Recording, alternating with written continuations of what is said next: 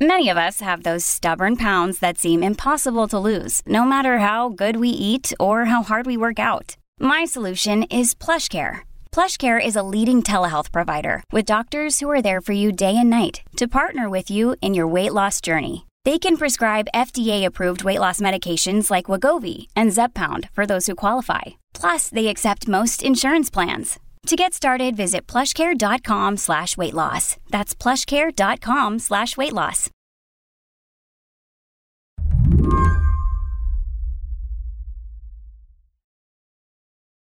There's something strange going on right now in the way Republicans talk about people who are LGBTQ. If you listen in on how Republicans speak to each other, you can hear it's even strange for them. All in favor of adding this language, say aye. Aye. This is a meeting that took place in Texas last month, the biannual Republican convention. The ayes have it. It's adopted. Thank you. The people in this room are writing up their party platform, going through a document that's projected on a big screen. Someone's about to add a little new language, about a thousand lines in. Um, I want to add the following short sentence Homosexuality is an abnormal lifestyle choice, period. As you can probably imagine, not everyone is in favor of this change. Uh, anybody want to speak against? Mr. Vaughn? I know you're all surprised, right? Look, I have not spoken against any other of these. Jason Vaughn is gay. He's from Houston, and he is pissed. But dropping this on this this committee right now after these things have been so hard fought, after honestly something I deeply disagree with. It's it's harmful, it's hurting. I was called a pedophile outside. Somebody come somebody screamed pedophile at me because I'm a gay man. I am I'm a member of this committee. I was unanimous. I'm sorry, I shouldn't get this emotional. I'm a member of this committee. I have been committed to this party. I have block walked every weekend. Listening to Jason Vaughn's shock is a decent reminder of how quickly mainstream Republicanism is moving here. Debating how normal he is feels retro to Jason. Feels retro to me, too. Uh, we legalized gay marriage not that long ago. It just seems it was whiplash to me. Yeah, I think whiplash is exactly the right word. It's whiplash, it's backlash. Sam Ames is the director of advocacy and governmental affairs at the Trevor Project. LGBTQ people and youth in particular have seen an enormous amount of progress in recent years. Um, and when I say progress, I mean in the in the legal realm, in the policy realm. We have gotten state protections, government protections like we never have before. That said, progress is never a straight line. It is never linear. Um, we always go back and forth, and often it's the moments after we take the big leaps forward that we see the hardest backlash. And I think that is what we're seeing right now. Sam says what happened at this Republican convention, you could look at it as a case of Texas being Texas. After all, eight years ago, this same convention wrote a platform expressing support for conversion therapy that would encourage gay kids to become straight. But what made this meeting different is that it capped off a year in which hundreds of pieces of anti gay and especially anti trans legislation have been introduced around the country. So, this new platform, it seemed to indicate how far some Republicans are willing to go. Reportedly, when a delegate objected to language calling homosexuality deviant, he said, We are the Republican Party of Texas, not the Westboro Baptist Church. And then his motion was rejected. Texas is sort of like like California in some ways. It often acts as sort of a laboratory um, when it comes to state policy. And then I think the other thing that you're picking up on that is really true is that there is a rise in extremism in this country right now. And Sam says this kind of extremism, it's having a real-world impact. Today on the show, as anti-gay and anti-trans politics become more mainstream, the Trevor Project has a unique point of view. They run a hotline where queer kids are talking about how Republican rhetoric is meeting reality. I'm Mary Harris. You're listening to What Next? Stick around.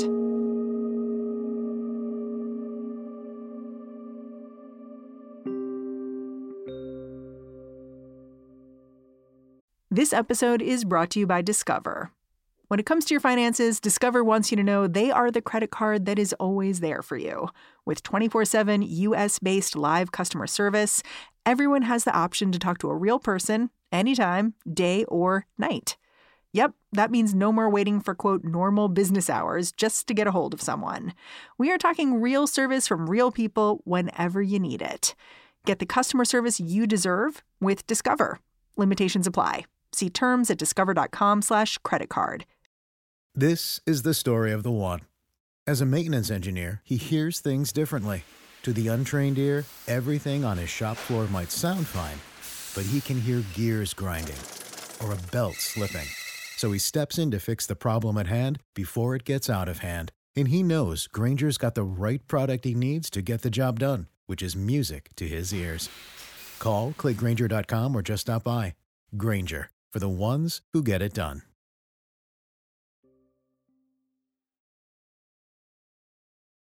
Sam, can you just explain a little bit for someone who may not know what the Trevor Project does? So, the Trevor Project is the world's largest mental health and suicide prevention organization for LGBTQ youth. We do a number of things. We have 24 7 crisis services, they operate 365 days a year. We have a hotline that young people can call. We have text lines. We have something called Trevor Space, which is a social media platform for young LGBTQ people to connect with one another and get support. Yeah, part of why I wanted to talk to you is that I was trying to imagine being in the shoes of a kid who is young and queer right now, watching this debate play out. And I realized someone like the Trevor Project, someone like you, is probably best positioned to tell me what that experience is like because I can't imagine it. It is a rough moment to be working in suicide prevention for LGBTQ youth. The content of what our crisis counselors are hearing is changing. What are you hearing? What we're hearing is that trans youth in particular are talking about this. By this, Sam means trans youth are incredibly aware of the names they're being called by politicians. And they're also paying attention to the legislation being introduced to protect kids from learning what it means to be LGBTQ. When we ask them, 85% of trans youth say they are following the debates going on over their existence, and that regardless of whether these bills or policies go into place, just the debate itself, they tell us, is already having a negative impact on their mental health. There are young trans people calling a suicide hotline to talk about politics. That should tell you something is very, very wrong with politics. Well, they're literally calling to talk about politics. Like that's that's what the conversations are. What they're calling to talk about is the way that politics is targeting them, is what they are hearing their leaders say on the nightly news, what they're hearing their elected officials say in debates, what they are seeing themselves depicted as in the media in order to advance this kind of political platform, they are seeing powerful adults use their authority to target them directly, telling them that there is something wrong with them, that they pose a danger to the people around them, when in reality, they are much more likely to be the victims of violence and bullying and discrimination. But the narrative that they are being inundated with every day is that there is something wrong with their presence in any given room. I wonder if that's a change from years past. Like in the past, whether folks calling the Trevor Project were maybe talking about people close to them, family members or people at school who are bullying them or, or other concerns that were much more personally close with them.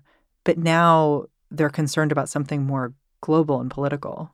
I mean, I think that what is political is personal. We've been talking about bullying for a number of years, as well we should, as something that largely takes place in the halls of a high school.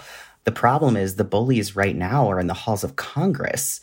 We're talking about the same ideology, the same thinking, the same even tactics. What's happening is that it's not just in the halls of a high school anymore. And the bullying that's taking place in the halls of a high school has permission from the halls of Congress, right? They are reenacting what they are seeing. I will quote the prophet Stephen Sondheim here and say children will listen. They listen to what their leaders are saying and what feels like it's okay to do to the people around them. Sam says it is Texas that is sending some of the most damaging messaging to queer youth and those who support them. while other places are controlling which kids can compete in sports or what kind of health care trans kids can get. Texas took things a step further when earlier this year, Governor Greg Abbott created a pathway for trans kids and their families to be investigated by Child Protective Services. A few months ago, when the Texas Department of Family Protective Services had a hearing on whether or not to enact this this uh, this non-binding guidance that had been issued by their higher ups, two organizations, the Transgender Education Network of Texas and Equality Texas, knew that they needed to do something at this hearing but they but it was so difficult because they couldn't actually bring the people impacted in there. They got 72 cisgender allies to come in and read the testimony anonymously of a young person or their parent who couldn't be there to that day. And every single one started the same way. Everyone started with i'm reading the testimony of someone who is too terrified to be here and there is something to that, right? We, the people who are most impacted by this right now, particularly in Texas, are risking the most by trying to protect themselves and the people around them. No other state has done what Texas did, right? With this order for child protective services, or did they and I missed it? No, no, they have not. And I want to say that Texas didn't do it either, really. um, what happened was uh, Ken Paxton, the attorney general, issued some guidance that came right before Abbott's. It, the timing is really noticeable for reasons I think we should get into. It was right before the primary election. Yeah, exactly. Uh, he was on a runoff in a runoff election with George P. Bush. He was also under indictment for fraud and being sued by the state bar. He initial uh, issued that guidance. Then Governor Abbott sort of like brought it into a little more powerful of a house, claiming that it was binding. The ACLU and Lambda Legal sued to enjoin it. The Texas Supreme Court ended up lifting the injunction for most of Texas, with the exception of the, the family at issue. But the court's reasoning was really, really important. It got kind of lost in the shuffle. The court didn't say that Governor Abbott or Attorney General Paxton could carry on investigating families and doctors who support trans kids for child abuse. It didn't say that. What it said was that it makes no sense to put an injunction on something that Governor Abbott and Attorney General Paxton did not have the power to do in the first place. Huh. So in Texas, they actually have not been able to order that child abuse investigations begin. What is true is that it has been and always will be in the purview of the Department of Health and Family Protective Services to decide what constitutes an investigation worthy behavior. And they have the okay from the governor and the attorney general at this point to investigate families of trans kids. They do. What the court did signal, though, was that if somebody is investigated for child abuse, it does not mean that they are a child abuser. It means that it needs to go to court. The Texas Supreme Court signaled pretty clearly that courts were not going to take those uh, cases seriously. Now, that doesn't undo the harm, right? There are a lot of confused bureaucrats and social workers now in the Department of Family Protective Services who are doing what they can to figure out what the clearest order is. It is really possible that they may institute an investigation into someone. But I want to say, that does not mean that that investigation is lawful. If somebody does come knocking, trying to investigate someone for child abuse just for supporting their trans kid or their trans patient, the uh, U.S. Department of Health and Human Services has an Office of Civil Rights where you can report that um, as something that is unlawful that has happened to you. God, it just creates so much chaos, though. It creates chaos. And the thing is, they know chaos works in their favor. We saw in the days between the court decisions, uh, Attorney General Paxton kept going on Twitter. he kept going on Twitter and he kept saying, no, no, the court decision isn't really binding. And here's why investigations continue, investigations continue. He knows that chaos works in his favor because at the end of the day, these are well meaning social workers and bureaucrats just trying to follow the clearest order. And when there's a lot of chaos and confusion, it matters as much what people believe as what is true. So no, Texas doesn't really have the authority to prosecute people for child abuse and convict them and, and, take their kids away. They, they do not legally have that authority. In practice, there are things that can be just as dangerous. We'll be right back.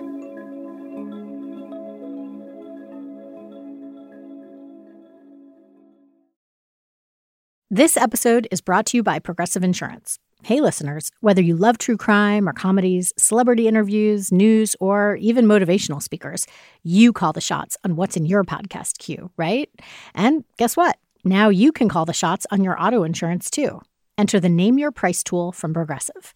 The Name Your Price tool puts you in charge of your auto insurance by working just the way it sounds.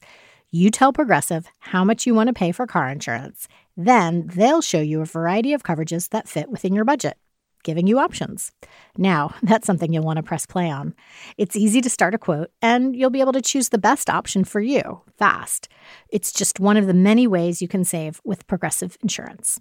Quote today at progressive.com to try the Name Your Price tool for yourself and join over 28 million drivers who trust Progressive. Progressive Casualty Insurance Company and Affiliates. Price and coverage match limited by state law. I know that you said something like 85% of the youth who are calling the Trevor Project are politically engaged. They're following what's happening in the world around them. And I was doing a little bit of digging, and it's it was interesting to me that you had your own story here. Like you've spoken about growing up queer in California when there was open debate about same-sex marriage and how you processed that. I wonder if you'd share that story a little bit. Yeah, um, I was very lucky in some ways. I grew up in a community that was very supportive of LGBT rights but you know there's there is supportive and then there is seeing your friends and neighbors vote against you i can remember when i was in i think junior high we had no sex ed whatsoever. If, if they mentioned anything about lgbt people it was sort of a footnote about an anomaly. Um, but out in the world they were wildly debating one of the very very early um, marriage propositions in california. Seeing at school that this was silenced out in the world that this was something that deserved attack, that you were the subject of debate, that it, it, didn't matter if you ever wanted to get in politics or not. It didn't matter if you ever wanted to open the paper or not. People were going to come for you. That is a really destabilizing feeling as a young person. So I'll say when I was when I was up up until uh, the day I graduated high school was the day I came out. Um, the literal day, uh, as soon as it was safe. So it, it still didn't feel safe while I was there.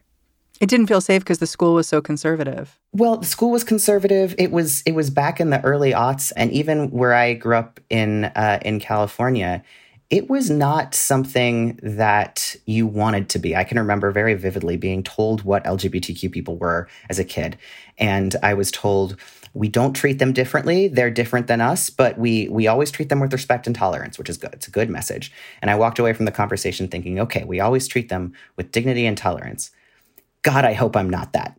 So we, we we had we had some work to do on what it means to actually embrace people rather than just tolerate them, right? But I also I was I was lucky enough to be raised around a lot of theater kids.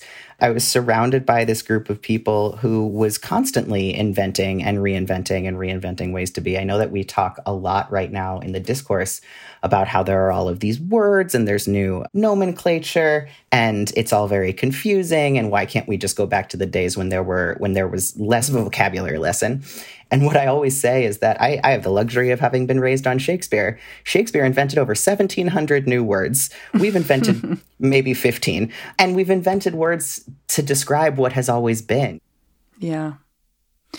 To me, it felt like there was this moment when the conversation around LGBTQ issues shifted a bit.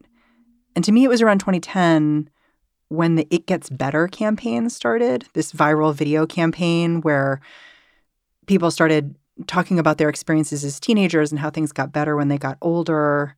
My name is Perez. You may know me from my website, perezhilton.com. Hi, this is Janet Jackson. Hi, this is Stephen Colbert. And this video is directed and made with love for those of you who are gay, lesbian, bisexual, transgender. And for a lot of kids, the sense of being alone or apart, I know it can just wear on you. I know how you feel.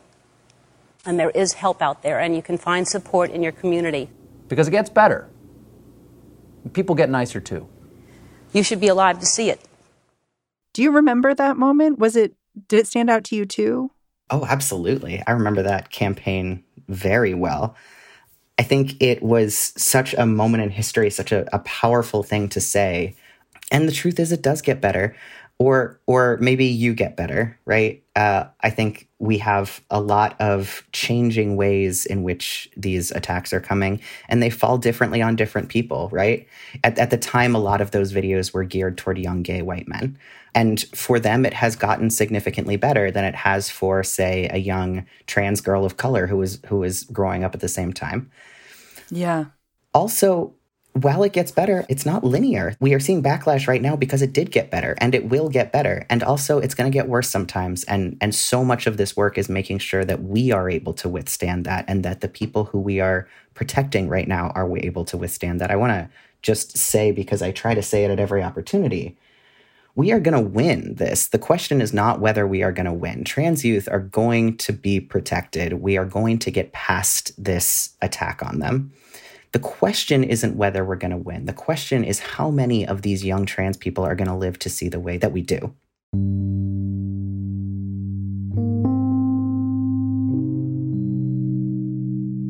You know, there's been so much attention on the way the GOP's pivoted and also the way extremist groups have pivoted to targeting LGBTQ and trans people this year. And I noticed that the Trevor Project itself has been attacked. It all seemed to start with this anti trans writer who called out the Trevor Project because if you are on the Trevor Project's website chatting with someone, there's something called a quick exit feature where you can, I think you press escape like three times and your browser history is cleared. So it's like if mom walks in the room and you're, you're scared mom's going to see what you're talking about, it'll sort of like boop, delete things. Is that right? That is exactly what it does. It ensures that somebody can remain safe if they were researching something that living in an unsupportive home might put them in danger for. And this is the kind of thing where, like, if a domestic violence hotline might have the same feature, right? Oh, yeah. That, that is absolutely where these have been used for years and years. Yeah.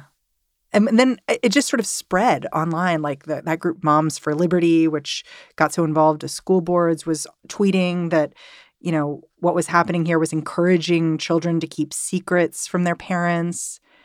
If someone has heard that kind of talk, I, w- I kind of wonder what you would say to them if they've seen that out there and they don't know what to make of it. Our mission is to reduce the risk of suicide for young LGBTQ people and support their mental health. We know the critical, critical role that supportive families play in keeping these young LGBTQ people safe. And by the same token, the link to suicide risk of having no support around you, of having to exist in a world where you feel at risk all the time. And the number of safe spaces are dwindling, right? We're seeing more and more um, LGBTQ education websites taken off of school computers. We're seeing more and more of these policies include this little devious clause that forces teachers and school staff who a young person comes out to to then out them to their legal guardians, whether they're likely to be supportive or not, whether that could place them in danger or not. We're seeing this dwindling of safe spaces. And I think that what probably we can all agree on on this earth is that young people deserve safe spaces where they can feel like they aren't going to be attacked for being who they are. And the more of those that we can provide them, um, the safer they're going to be. I wonder if I could do one more thing with you, which is you are the director of governmental affairs for the Trevor Project. So it's kind of your job to walk into state legislatures that might not be very open to what you have to say and talk to them about the kids you're meeting, maybe even introduce them to some of those kids. Can you take me inside that work over the last year and like what it's been like? Ooh, yes, absolutely.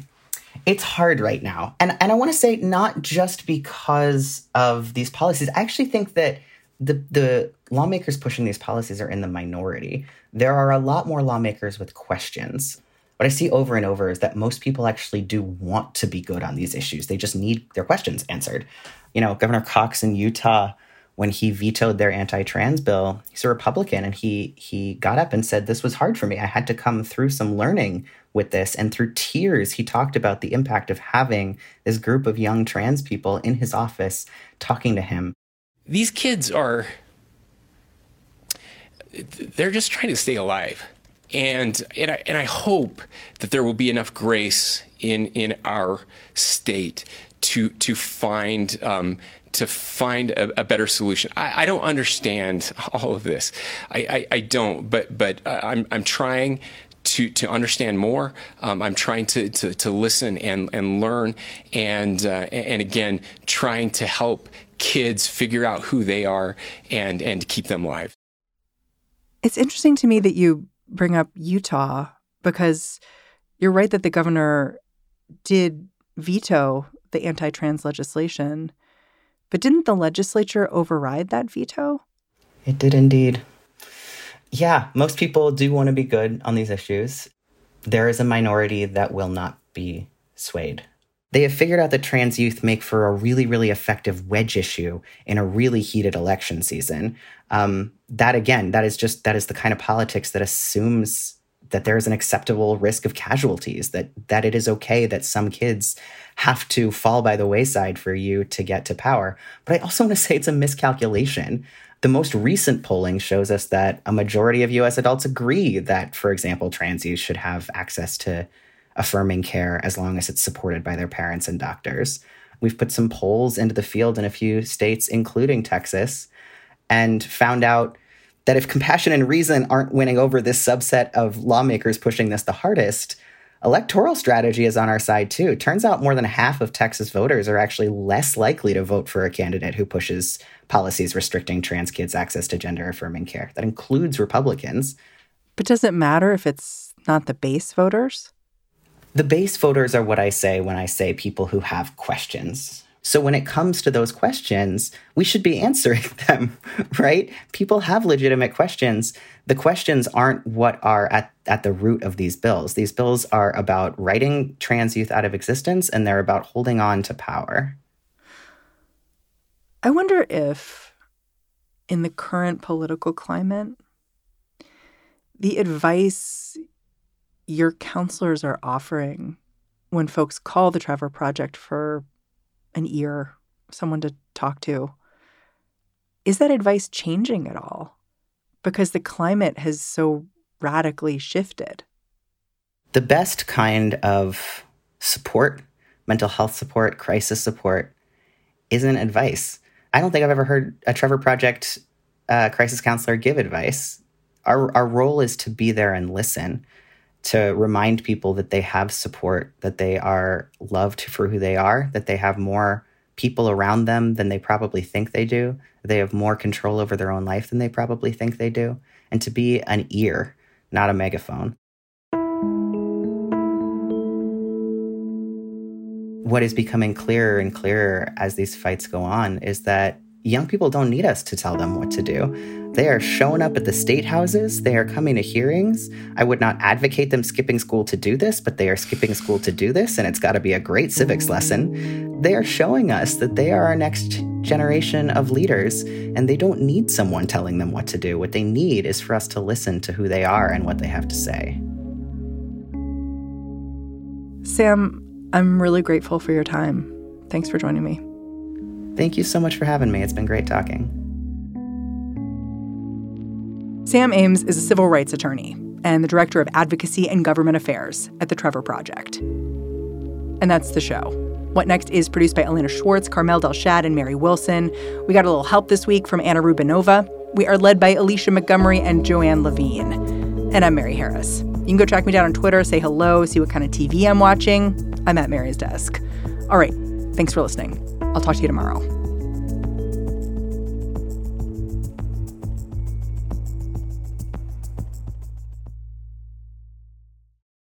Hi, I'm Josh Levin. My podcast, The Queen, tells the story of Linda Taylor. She was a con artist, a kidnapper, and maybe even a murderer. She was also given the title the Welfare Queen, and her story was used by Ronald Reagan to justify slashing aid to the poor. Now, it's time to hear her real story. Over the course of four episodes, you'll find out what was done to Linda Taylor, what she did to others, and what was done in her name the, the great lesson of this uh, for me is that people will come to their own conclusions based on what their prejudices are.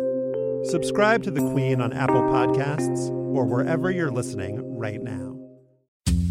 I'm Dahlia Lithwick, and I'm host of Amicus, Slate's podcast about the law and the U.S. Supreme Court. We are shifting into high gear, coming at you weekly with the context you need to understand the rapidly changing legal landscape. The many trials of Donald J. Trump, judicial ethics, arguments and opinions at SCOTUS. We are tackling the big legal news with clarity and insight every single week.